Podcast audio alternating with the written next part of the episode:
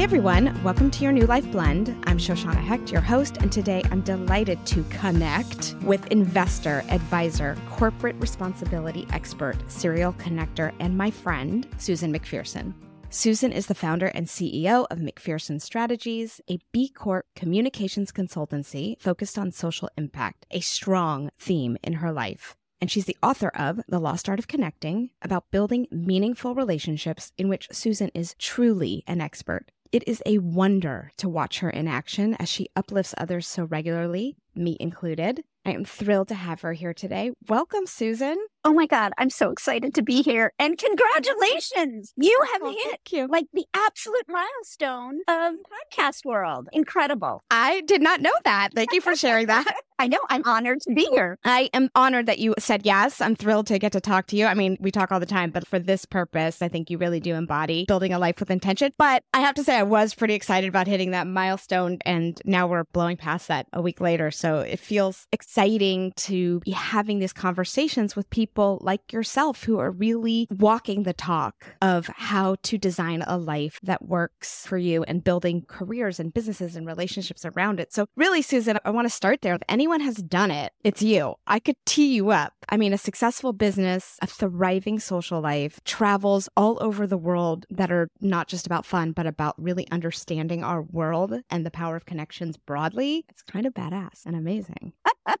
Thank you. Thank you. Yeah. Would love to hear about your drivers for all that because there have been moments in your life where you could have really made different choices. You were successfully working at a company for a long time. You didn't have to start a business. You know, it's interesting. Now that I'm 58, you have such an arc to look back over your life and really get a sense in totality of the choices you've made, the good and the bad. I was asked recently what drives me, and I have to say, fundamentally, it's a deep curiosity. When I think about where that came from, I am so grateful that my parents, and this is going to sound very cliche, but it's the truth, from a very early age, they embedded in me this notion that every single person, no matter who they are, no matter where they came from, no matter what role they hold in society, no matter the color of their skin or their religion, is deserved of our care, compassion, kindness, and curiosity. That curiosity has helped me learn not only about the world, about differences in people, in lives,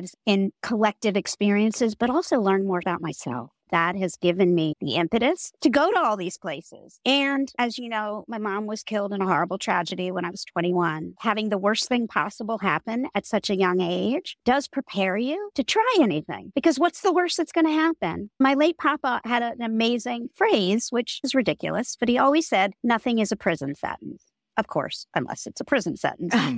In other words, it's worth a try. You can always return. So every time I moved from Boston to DC to Southern California to Seattle to New York, always in the rearview mirror was I can go back. I can return. It's still there. And believe me, I still fantasize about after being in New York for 20 years, going and living on Lake Washington and watching the boats just because it's still there. But that gives you a little bit of impetus of what has given me the kind of fearlessness, even though I'm scared of my own shadow. It's an interesting blend to be so brave and so bold, and also that you can have insecurities and self doubt and all that, even though you're willing to take bold, audacious action. Thank you for sharing that. That's really powerful, and I relate to it so much. When the worst thing happens in your life, and that has happened at several moments in mind, you hate to have to have needed that cold water. For me, it happened at age 30. So I'd already had all these sort of ways that I was like, maybe I should, should I, shouldn't I? You have that cold water where you're like, oh, stop talking about it. It can happen at any moment, and the worst thing can. And so what do you do? One life. I always am saying to clients, every decision you make, it's the right one because it's the one you made. So go, keep going. Don't regret. You can always pivot. You can always course correct. You can always evolve and change. But why not go and try? Yeah, I love that driver. Anything but a prison sentence. It's amazing.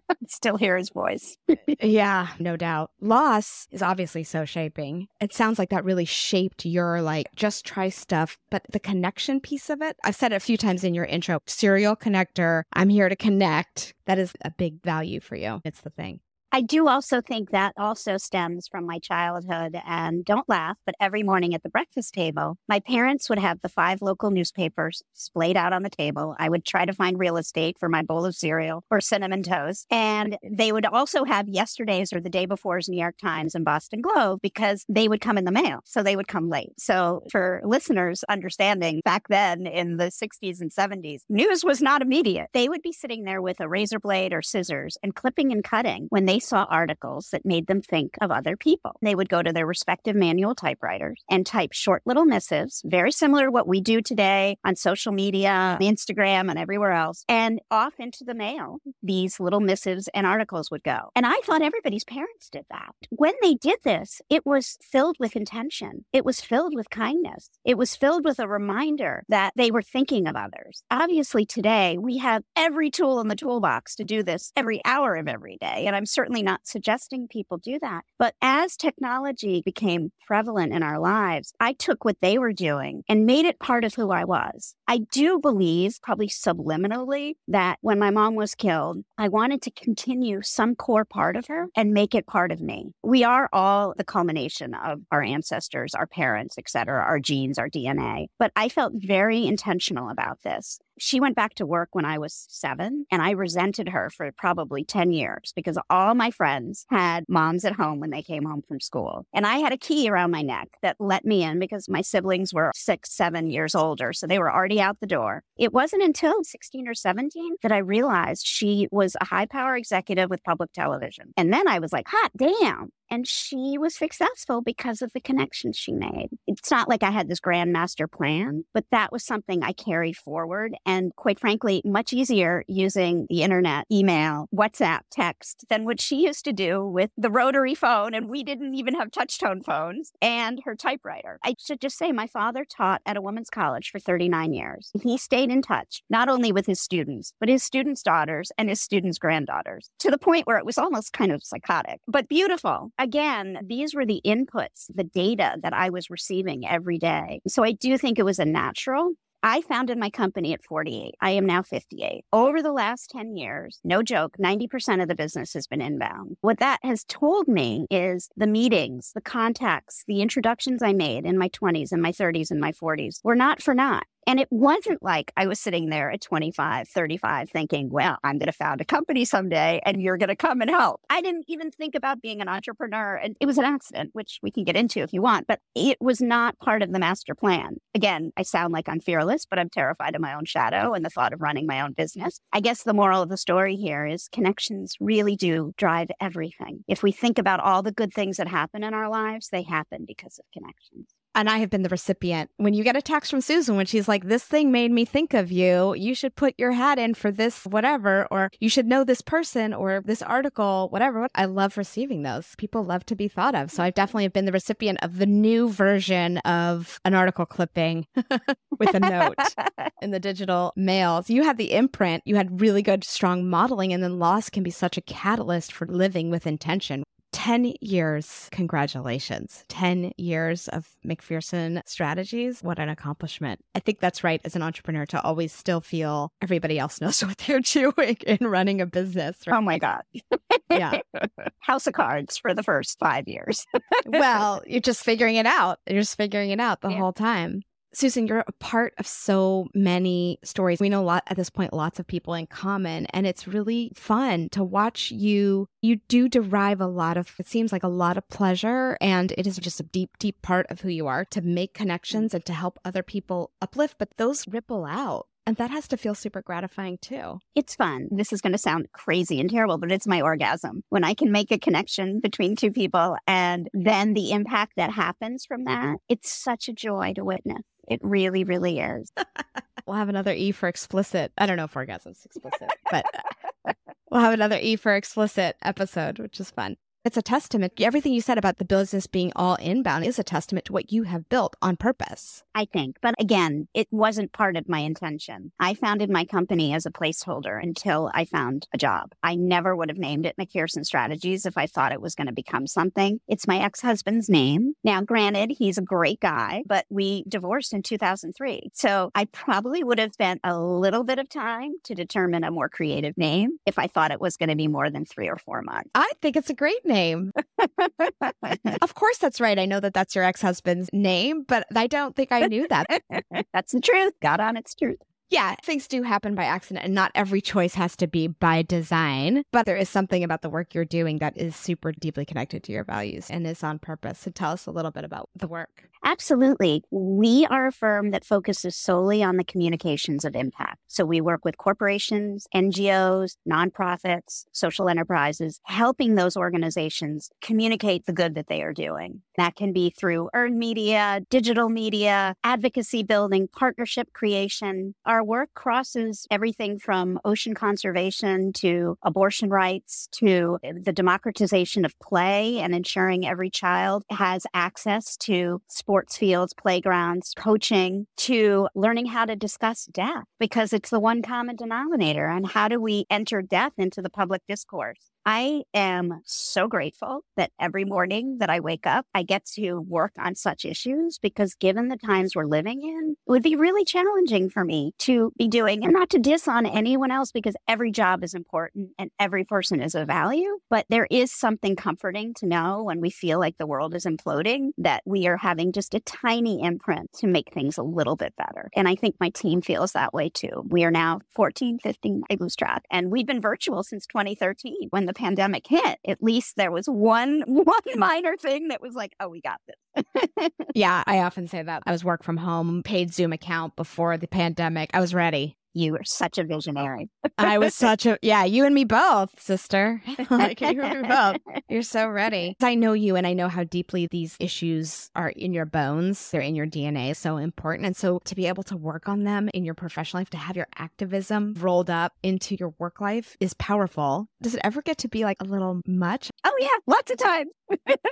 and what do you do about that? Well, I think anyone who runs a consulting or an agency, it's a lot. Your brain has to be able to shut off with one, turn to the other, but you deal with this because you have clients in different walks of life and you have to get very good at compartmentalizing. But at least in our work, many of these issues now we know are intersectional. Even if we're talking about climate justice, we know that intersects with women's rights we know that intersects with ocean conservation. So, in some ways, the skills can be transferable, the knowledge can be transferable. We work with the Women's Philanthropy Institute. We also work with Maverick, which is essentially a giving consortium that Melinda French Gates founded years ago. That again, we can borrow from one and take to the other. So, as head spinning as I made it probably sound, there are some commonalities and shared traits between each but the heaviness does get hard. Working on helping change the trajectory we're going on reproductive rights in this country is horribly demoralizing. But what choice do we have? talk about transferable skills and tools, right? What you do in your business and the dots you just connected. And I think the dots you're connecting for clients and for your team and helping to uplift clients. I also think you're applying that to your personal life because you have a robust and thriving personal life, social life. I've watched them mobilize around you at different times. You've had surgery, health stuff. Phoebe, I'll just say the name of your beloved pet who passed suddenly, terribly. Watching that, what you've built for yourself, you're really applying those. I hate to make it sound mechanical, mechanical tools, but they are intentional. I think when we help others, the help comes back. And I think sometimes help gets a negative connotation because we often think by helping others, we're not taking the oxygen mask first, but also the realization that we can't be helpful all the time. I'm certainly not suggesting that, but somehow stepping up and helping others, almost always the help comes back. Almost always. I think that's true. I think that's mostly true. and then we learn when it doesn't. We learn and we evolve. We learn what that means for us. Entrepreneur on accident any regrets about that? What would you do differently? God, probably a million things. I probably think I would have studied a little bit more about entrepreneurship before launching. Piece of wisdom for a listener. I will say the one error I didn't do, which actually I think is an important nugget for people who are considering starting businesses, especially women. And mind you, this is somewhat of a generalization, but I had had a paycheck since I was 15. At 48, I'm starting this thing. All of a sudden, I'm just getting paid when people want to pay me. Yeah. Hmm. And it was terrifying. And I had bag lady syndrome where I was going to be out in the cold and I was living with my significant other at the time who was not contributing. So the onus was on me to continue our livelihood. I had a tendency at the beginning to hoard, meaning the money coming in, I was just going to put in the bank and save for a rainy day. And a very wise sustainability consultant, Jacquelyn Ottman, had coffee with me about six months in. And she said, Susan, this is when you want to spend. This is when you want to bring people around you to do the things that need to get done so that you can be doing what you're good at being out, cultivating, building connections, supporting others. It went against the grain of thinking, but that is when I started bringing people aboard. And honestly, I really think that that was a key driver in the success. What's interesting to me about that as an entrepreneur, it took me also a long time to get there. For me, it was I spent six hours trying to fix a broken link on the back end of my website that would have taken somebody six seconds to fix. That was like the final wake up call. People have been telling me, like, you need support, you need support, and staying in your zone of genius as much as you can afford it with team is like the thing as a connector, you know in your bones the value of a team and support. And so that's really interesting to me to hear that even you, who has that in your cells, was really pressed at that moment. Yeah. Your initial question about what I would have done better, I probably would have brought on a financial advisor sooner to help me structure. But again, you have to remember, I was coming at this that this was a short term thing. I didn't have that kind of long term vision. It was in 2019 that I moved everyone from being contractors to full time employees. So, right at the beginning of the pandemic, I was facing a massive change in the organization. And how I was looking forward to the future. But not because of the pandemic. No, no, this was before I'd started meeting with the law firms, dealing with all the paperwork that you need to do when you are transitioning your business from what was more of a shell of 10, 20 W W 2s. W, I always get them 1099s, excuse me. Consultants, contractors, part timers. Contract, yeah. Yeah. And moving them on to like full time, part time W 2, becoming a real, she's air quotes, company. Yeah.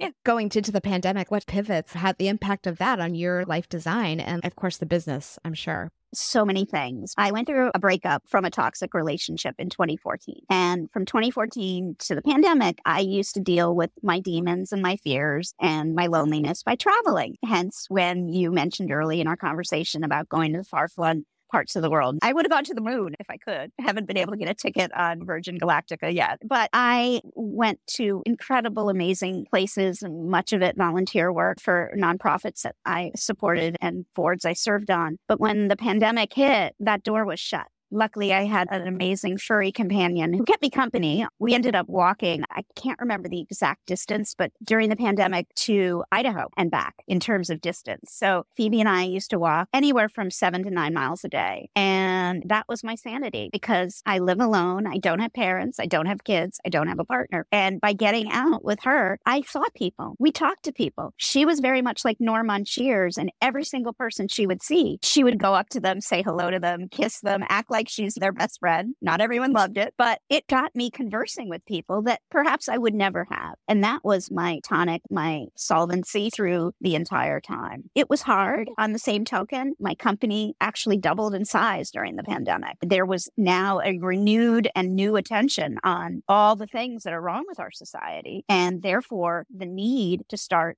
dealing with them and talking about them. So being a communications firm, we became very much in hot demand in circles of organizations that were really strategically trying to be better, to talk better, to engage better. So it was very much good and bad. And then I had a number of health issues. I think four hospital stays in two years. I lost half my hair, and Phoebe, who had major surgery herself, it was a lot. It was. oh, and my book got published. So I was just going to mention that. And you published your book, which is all about the lost art of connection and in the throes of when we became super isolated. I remember so many of your talks where you were like, how do we apply this to the virtual world that we're leaning into right now, which was super helpful for people. Do you want to talk about the book a little bit? Like, where are things at? I started writing the book in February of 2020 and then March of 2020. Of course, the world shut down and the book was published in 2021. Now, writing and publishing a book is hard hard, arduous, but it's also an incredible opportunity and a privilege. I would not recommend publishing a book during a pandemic. None of the getting to go to a bookstore and book sign, none of that happened. I had to take the joys through the interwebs. But I will say the beautiful thing is, is because of the pandemic, the topic has become timely. I am still doing book talks now. And what I think we've seen is for organizations, for companies, for any type of enterprise, connections are no longer a soft skill. They actually help the organization thrive. Study after study now is showing if you have friends at work, if you are happy at your job, which generally comes when you have good relationships, you're going to be that much more productive. You're going to refer people to join the company and retention's going to be higher. All of a sudden, oh, the lost art of connecting is kind of an important integral way. So I've been blessed and I finally got to do a book talk in real life, which was extraordinarily exciting. I was like, where's the screen? I've been to so many book talks at your home. You have this amazing space for events and you use it like nobody's business to uplift other people, like giving spaces to people to have events and to have visibility that they would not have without you and that offer. And so for the world to shut down and the irony of that, the sick irony of that is really in relief when you mention it like that. I always go back to this long term study. I saw it on 60 Minutes 10 years ago, where they studied the greatest, oldest people in like Leisure World in Orange County and what helped them live cognitively well to 100 into the hundreds was at the heart of it a little bit of exercise, 30 minutes of walking a few times a week. More didn't have a better impact. But the biggest thing was connection, having a healthy social life, being happy. That makes so much sense to me that, of course, at work where we spend so much of our time, that we would want to lean into that and bring in experts like you to help assure our skills. It's incredible. I do want to share with you that I relate to the latchkey kid thing because my mother did a PhD at age 40 and I was in high school. So she finished at like age 42 and she tells the story and I do remember this where she had said like I will be done. I will be submitting the thing at 3 p.m. on this date and we will bake a cake together. And she tells a story about how I was standing in the dining room because she had her whole dissertation on top of the dining room table and I'm there in an apron with my watch and I was done. Like I wanted my mother's attention. So I feel you. But also now I look back so proud of her. What a role model what a badass she was. Your mom, for sure. Yeah, yeah, yeah, yeah. You know, when I was five, my dad did a Fulbright scholarship in Romania and packed my family up to go live in Bucharest. And this was 1970 when Bucharest, in case anybody from Romania is listening to it, it's a beautiful city, but, you know, it definitely was not as far along as other Eastern European capitals. And because my dad wasn't with the State Department, we lived in an apartment building alongside Romanian folks. And it was one bedroom for five of us. So my brother and sister slept on the couch or the rollout couch. But but I'll never forget my mom, suburban mom, carrying on where if we wanted chicken for dinner, the woman upstairs had to literally slaughter it and defeather it. and this is a crazy memory, but one of the chickens had eggs still inside and we were all grossed out by it. But evidently in Jewish custom, either good luck or, and forgive me for not knowing my Jewish mores, but it was like something from her childhood. And I still, this memory of this woman so excited. Anyhow, I digress, but it was magical, but I didn't eat the eggs. You d- We're talking about your mom. I don't know. And the cake, yeah. it just made me think of the eggs. Yeah, it's like these sense memories for sure. And all these ways that they are modeling and showing us the way in so many ways. And the way that you are modeling and showing us the way with connection and just watching the ripples effects. We're in communities together. And always when someone has a question or needs connection, you're always first in line to try and help. And it's so inspiring where can people connect with you and learn more about your genius and wisdom and watch you uplift others? Thank you. And thank you so much for taking the time today to chat with me. I am so honored and I was so looking forward to this. On the interwebs, you can find me at Susan McP1. My company is McPherson Strategies, which is McPstrategies.com. And the book, Lost Art of Connecting, can be found wherever books are sold. Awesome. We're going to link to all that in the show notes. Susan, thank you for being here. And thank you, everyone, for listening. This has been your new life blend. I'm Shoshanna Hecht, reminding you, as ever, to be gentle with yourself.